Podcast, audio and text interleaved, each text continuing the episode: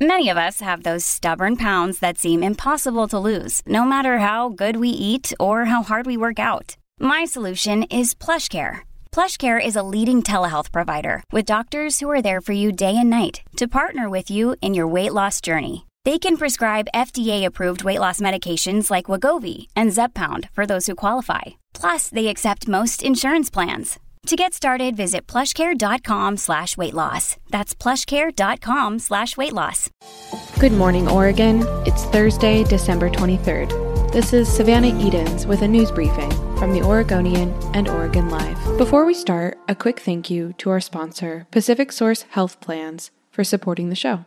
Lawyers are challenging solitary confinement in Oregon prisons and seeking a limit of 15 days in isolation. A new legal challenge aims to sharply curtail the use of solitary confinement as discipline in Oregon prisons, arguing the practice is cruel and unusual punishment in violation of the United States Constitution. The Oregon Justice Resource Center asked the state appeals court Wednesday for a temporary restraining order prohibiting the Oregon Department of Corrections from sending inmates to solitary confinement for more than 15 days while justices consider the motion. Oregon prisoners in solitary confinement spend an average of 23 hours a day in their cells, with 40-minute breaks provided 5 days a week for exercise and showering, according to the Oregon Justice Resource Center, a Portland-based nonprofit focused on civil rights and legal representation issues.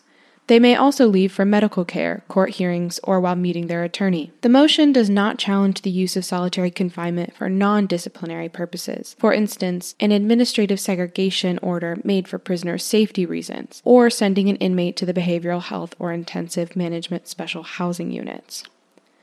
The Omicron variant of the coronavirus is now likely the dominant strain in Oregon, overtaking Delta as the primary variant causing COVID-19 in the state, an Oregon Health Authority senior health advisor said on Wednesday. The state does not yet have the data to back up the assertion, however, because of a backlog in sequencing and confirming specimens. As of Tuesday, 13 specimens from Oregon infections were confirmed to be Omicron. The state is bracing for a surge in cases and hospitalizations brought by the Omicron variant, which spreads much faster than even Delta and evades the immune system defenses developed through shots of the vaccine or a prior infection. It's not clear yet how common, if at all, the variant is in Oregon. Per federal estimates, about 96% of all cases in the week that ended December 18th in Oregon, Washington, and Idaho were Omicron. Oregon health officials also announced more than 1,100 new coronavirus cases Wednesday and 31 deaths connected to COVID-19.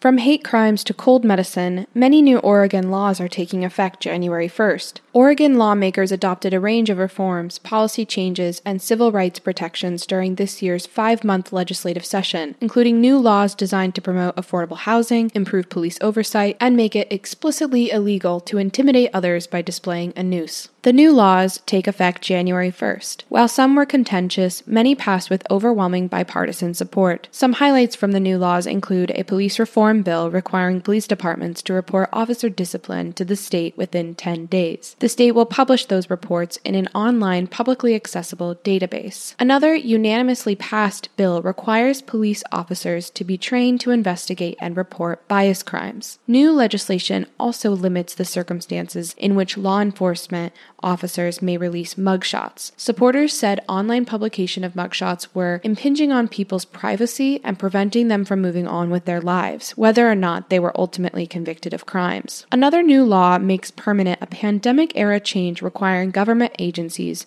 whenever possible, to stream their meetings online and give the public the opportunity to testify remotely. In election reform, a new law requires Oregon to count ballots mailed the day of the election. Previously, counties would count only ballots actually received on or before election day. This will delay how quickly election results can be determined, but is likely to lead to higher election turnout. Snow is still expected over the holiday weekend in Portland, and with that comes slick roads. Current extended forecasts from the National Weather Service are showing strong chances of below-average temperatures, with lows dipping near the teens and 20s, and plenty of moisture moving into the metro area by the end of the weekend. Forecasting models are showing up to a 90% chance of snow by Sunday, and a 50 to 60% chance of 4 or more inches of snow within a 48-hour period late this weekend and early next week. Depending on where you live, the responsibility to clear the predicted snow from the roads could fall to the state, counties, or cities. During winter, the Oregon Department of Transportation gives priority to high travel corridors, including all the interstates, US 26 west of Portland and OR 217. This season may bring some delays on plowing state thoroughfares because of staffing shortages. The department has been working through fall to fill empty snow clearing positions in the tight job market, with about 100 vacancies statewide currently. The state has about 1,100 snowplow driver positions when fully staffed. ODOT may need to shift resources from other parts of the state to Portland if the weather warrants, a spokesperson said. Multnomah County and Portland transportation officials said they aren't expecting staffing shortages and don't expect it to be a factor in handling snowy road conditions. Thanks for listening. You can support our local journalism by subscribing to Oregon Live. Go to OregonLive.com/pod support.